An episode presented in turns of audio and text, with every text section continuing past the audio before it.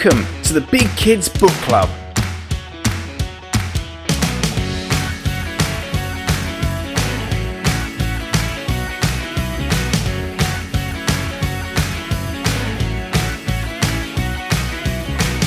A podcast about all things fictional from middle grade to young adult.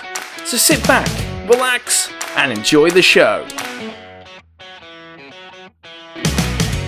Hey, hey, hey, welcome back to another episode of the Big Kids Book Club. My name is Marcus, I'm your host, and joining me on today's show, we have author of the Five Realms series and the Peculiars, Kieran Larwood. Welcome to the show. Hello, hi, thank you. Oh, it's great to have you on here. Thank you for agreeing to this. Oh, my pleasure. Yeah. Oh, thank you. So, what we like to do, we like to get to know all of our authors as they come onto the show for the first time. So we're wondering if you could tell us a little bit about, uh, you know, how you got into your writing journey, how you started becoming an author, and where you sort of ended up to where you are now. Okay, right, well, that's a long story. Um, uh, basically, I started off. I, I did, had no idea I wanted to be a writer. All the while I was at school and growing up, because uh, drawing was always my thing, and I always thought I was going to grow up and, and become an artist. I did love reading, um, I used to read all the time, especially fantasy books. They were my favorite. Uh, and then I kind of I went off to art college, and things didn't work. I ended up becoming a teacher, and I was teaching um, uh, reception, uh, four and five year olds. And then I thought to myself, I really want to do something with my drawing. I think I'll try and do a, a children's book, like a picture book. So I sat down and um, I started doing some pictures and I realized I didn't have a story to go with it. Uh, I asked a couple of friends if they wanted to write for me and, and, everyone was busy. So I thought I'll have a go myself. And I discovered that I actually enjoy doing the writing more than the drawing. And that was it. I had the writing bug. And so I just started writing short stories and poems and things. And eventually I had to go at my first, uh, my first book. Uh, and it took me a long time um, sending that off to, to agents and publishers and I wasn't getting anywhere. So I entered a competition called the uh, the Times Children's Fiction Competition, and I won. And the prize was to become published. When Podkin came out, um, I earned enough money from my writing to be able to stop being a teacher. So that's oh. what I do now, full time. I write full time. Oh, that's amazing! That's such a such a creative way. You know, the sort of the idea of like putting uh, your art to a completely new use, and then finding this emerging talent that you had. I wonder then whether that uh, Podkin was this this initial story you entered for the competition, or whether you won with a different com- uh, different kind of story, and then Podkin was just something that came on afterwards. No, so my my first book was called The Peculiars, and it was it's set in Victorian London, and it's about the um, the acts in a Victorian sideshow, and they go out at night and they solve crimes and things. Yeah, so that was my first idea, my first my first story, but it wasn't what I really loved to write, which is fantasy. So when I had a chance to to write something else, I thought I'm going to go back to my roots and, and write a real good fantasy story. Absolutely. Oh, interesting you say that. Yeah, because Five Realms has a uh, so Podkin One Ear, which the Five Realms series is what it's known as as the land, has a definite sort of got a, I think it's sort of like Tolkien Redwall vibes to it. I wonder if you had any of those sort of inspirations growing up, and whether there was something else that was the the inspiration to create this this fantasy realm.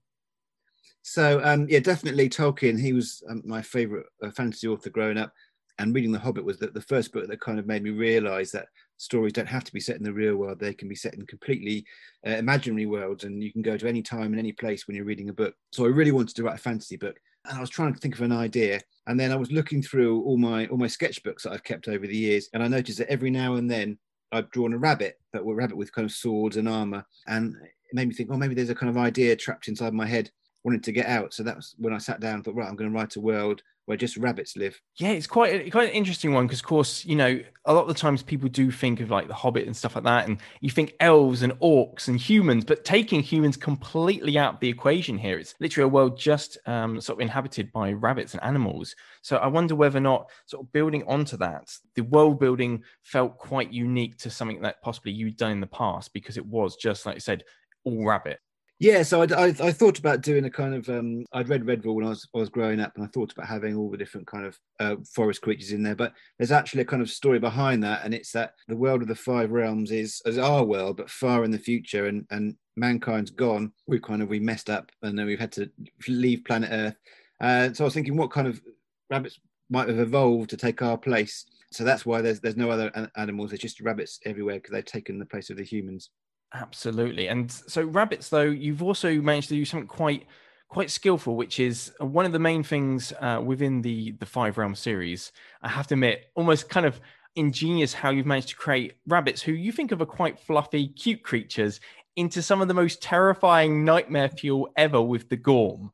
Yeah, so I mean, when I wrote the first draft, I kind of based the Gorm. A lot of fantasy is kind of based on history. So um, I was I was thinking about the Vikings uh, and the way they came and invaded and and and raided and destroyed everything. So I was I, I, wrote the Gorm like that. I sent the first draft off to my agent, and and she said to me, you know, I think you could make these even scarier. So then I, I had to sit down and think, well, how could I make these invading rabbits even more terrifying? So then I had the thought of what if their armor is kind of alive and possesses them, and yeah, I kind of really went to town on making them as scary as possible. But they, they do serve, they are such a, a great uh, antagonist because they do have that fear behind them. And I also feel like alongside that, some great antagonists. The protagonists in the in the first one, Pocky Podkin One Ear, he's such a almost relatable rabbit because really he's just after a sweet life. You know, the son of a chieftain. He's got it all made, and then his world's flipped upside down. I wonder where Podkin's inspiration came from, or whether you had any ideas prior to to writing the book for him not when I started. I started off writing um, about the bard because it's it's told as as a story told by the bard to some children. So I wrote the scene first when the bard turns up at the warren. And I knew I, because of my work as a teacher and, and working with stories and, and I know how important stories are.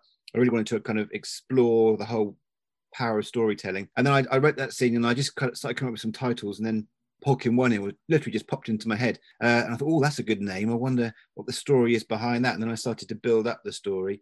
Because I knew it was going to be, um, well, hopefully a series going on and on, you want to have a character that grows and develops as the story goes on. So if, if they start off being an amazing hero, they've got nowhere to go. So I started him off, yeah, he's, he's like a sport brat. He's very lazy, but he has to end up becoming this kind of world saving hero. So he's got a long way to go, which is followed as the books go on exciting you say that that you uh, you had it in your mind almost you hoped for a series. Was that something that again is born from a lot of older fantasies do tend to be derived from series based storytelling? So was that always something you were putting in your mind that podkin had multiple adventures to be had?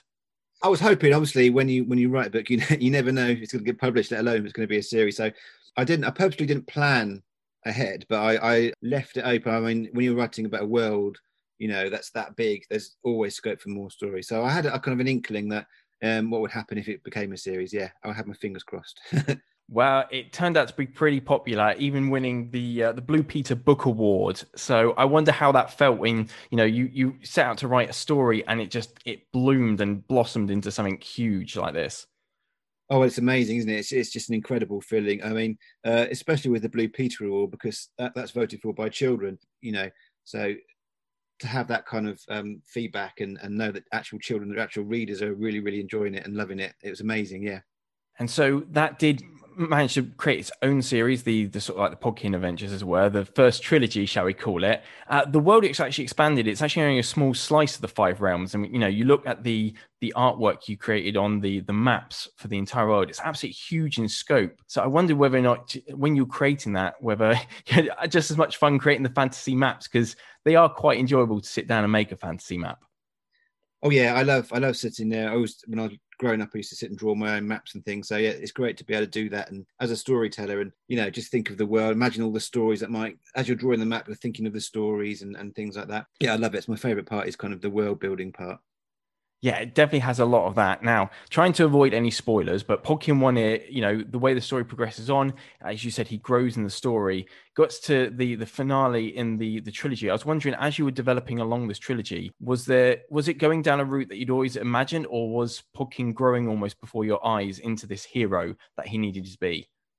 I had a kind of very rough plan of, of what I wanted to happen, but also I think it's important as well as having an idea of where you're going. It's very important to have um, be quite flexible because as you're writing, lots of things happen and, and things you don't expect might happen and characters grow in ways you know they're kind of like real people in your head and they um you know they they change and they develop. So i kept it quite loose but i, I did have an idea of where it's going yeah Absolutely, that's it's fantastic, and it does it ends in, in, on quite a, a rush, quite an action-packed adventure. But it wasn't the end of the Five Realm series. We got to book four, and we were introduced to a new character, part of a new trilogy called Uki and the Outcasts. And I wondered uh, where the transition came in your mind that you, it's time for a new hero to step up to the mark.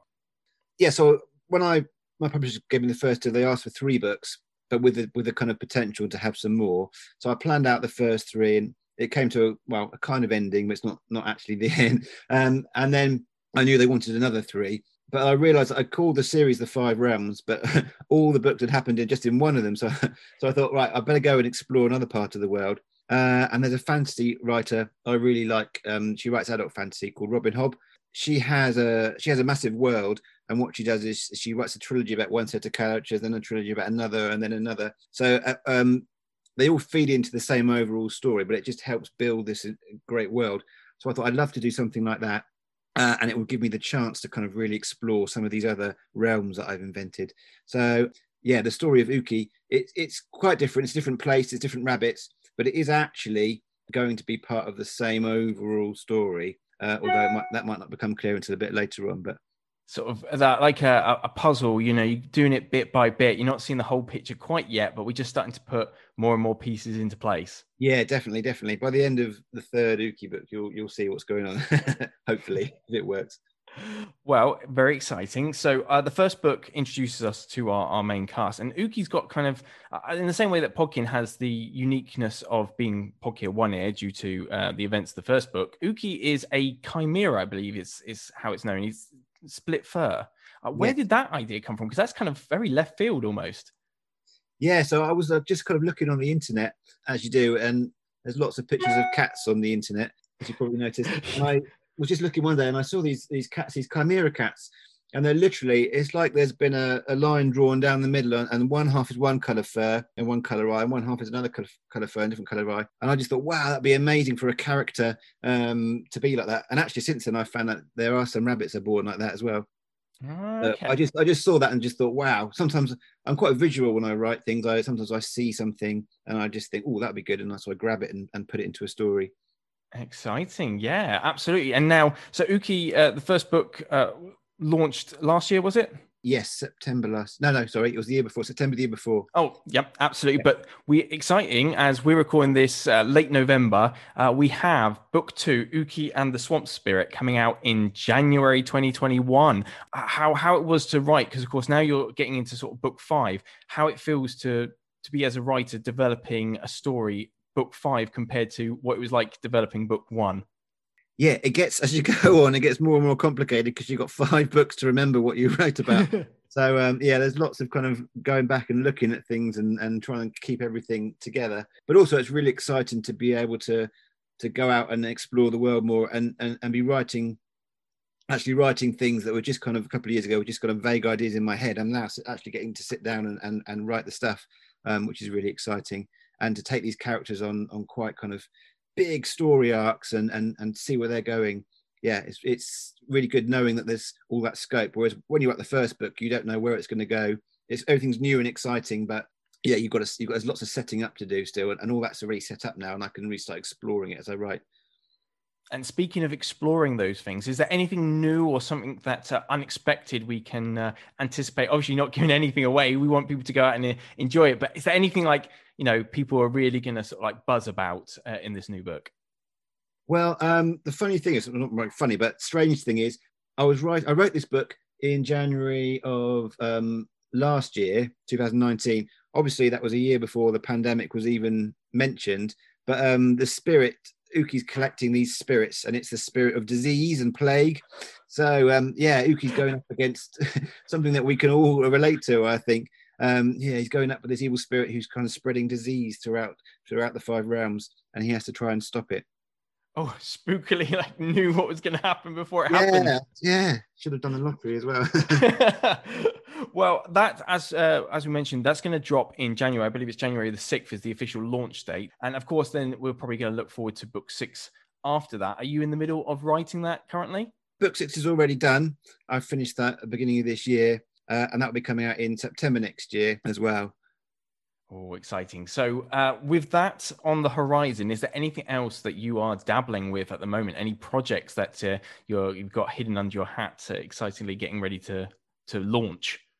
Yeah, um, really exciting actually. So my, my first book was called The Peculiars, uh, and it came out with a different publisher. And what's happened is I've had some really good ideas for some sequels to that. Unfortunately, my first publisher wasn't interested, so I've bought the rights back and I've completely rewritten my first book, and it will be coming out with Faber in July next year. Um, it's going to be called Carnival of the Lost, and there's going to be uh, three in the series. So I'm really excited to be going back to my um, my first set of characters and, and developing their storylines and, and, and getting to know them all over again as well.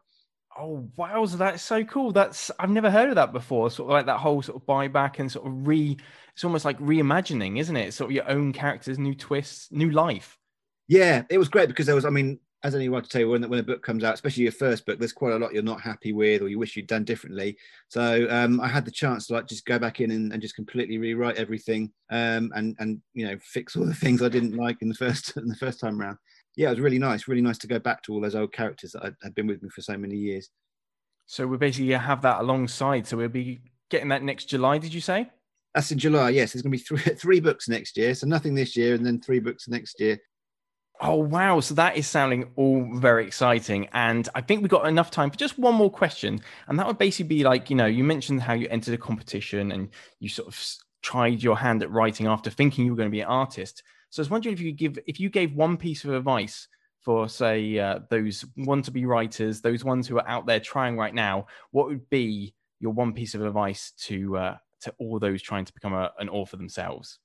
I think the most important thing is um, just to read lots and lots and lots. Because uh, even though you don't realize it when you're reading, you're absorbing everything. You're absorbing how to write dialogue, how to write description, how to do plot, and everything else. Um, so read as much as you can. Think about why, if you've got a favorite book, why is it your favorite? What is it you like about it? Or if there's a book that you don't like, it's just as important. What don't you like? What didn't work? Um, so you learn the things that you want to use and the things you want to avoid. Uh, and then when you're ready, obviously you can sit down and just start writing yourself and just write and write and write as much as you can.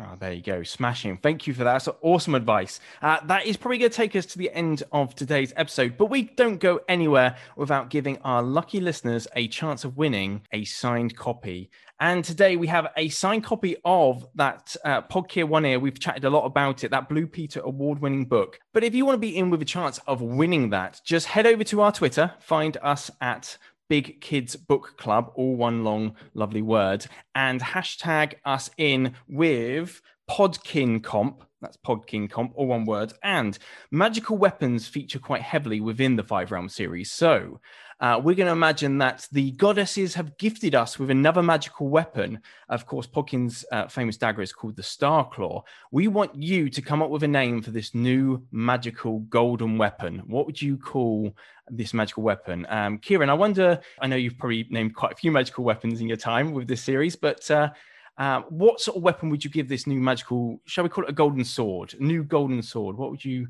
What sort of names would you bubble off the top of your head?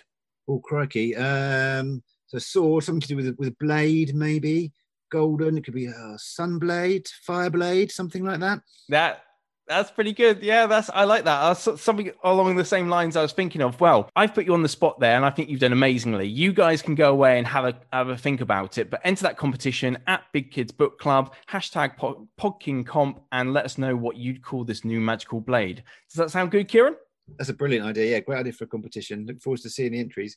Absolutely. Well, that is all we're going to have time for. Kieran, thank you so much for taking time out and coming and joining us on the show. Thanks for having me. Pleasure to be here. It's been amazing. And to all you lovely listeners, thank you for listening. And until next time, take care, stay safe, and keep on reading.